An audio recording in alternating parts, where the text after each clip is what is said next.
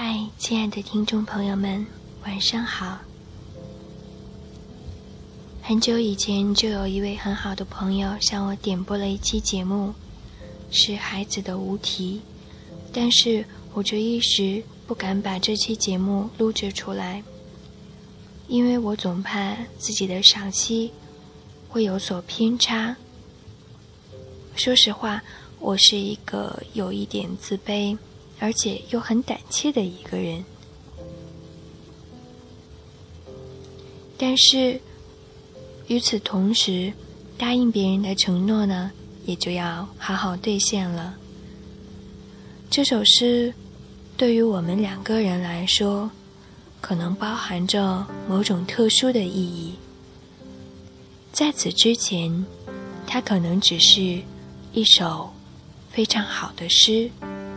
一首出自孩子的诗，但是在去年的十二月份，这首诗忽然有了特殊的意义。记得那一天，我的这位好朋友在清晨的时候，忽然更新了他万年不变的朋友圈，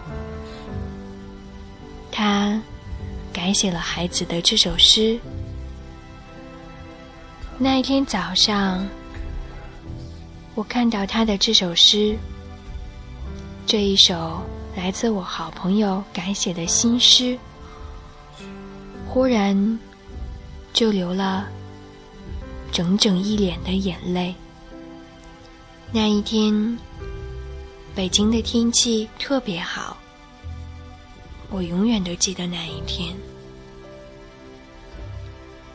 我和他忽然得知了我们恩师的离去，这意味着一个童年时代结束了，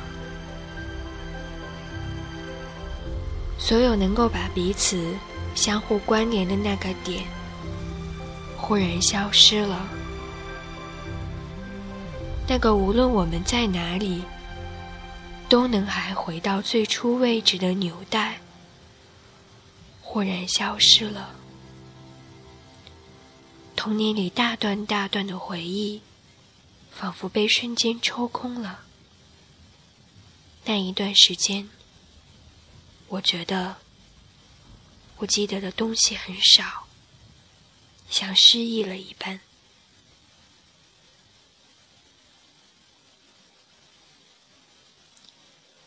今天，我要把这首诗带给大家，希望能够兑现我的承诺。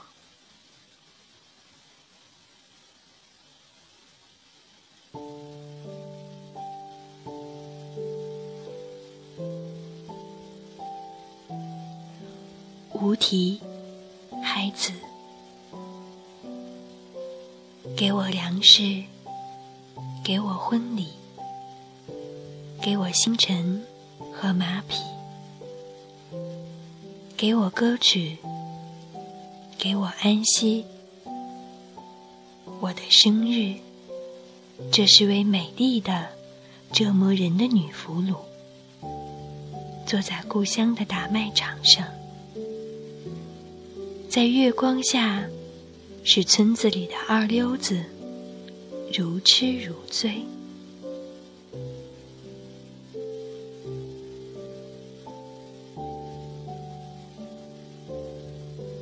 一个人的生日，代表着他取得了现实的真实身份，他终于成为了人群中的一部分。有了生日，意味着。我们来到了人世间，很多人对于这一天，多多少少都会有些期待。这一天，也让人们几乎相信，一切都是有意义的，美好的事物就是真实存在着的。但是，这一天也意味着，我们与现实。有着不可分割的瓜葛。尘世之间的千丝万缕牵绊着我们，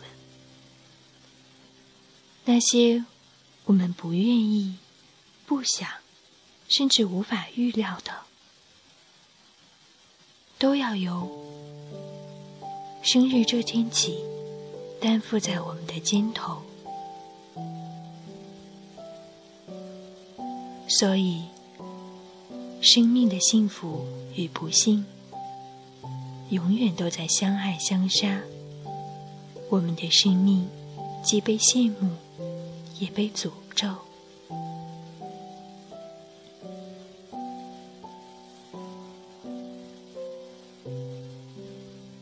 今夜，把这样一首关于生命、关于纪念的诗。带给大家，希望你们能够喜欢。祝你晚安，好梦香甜。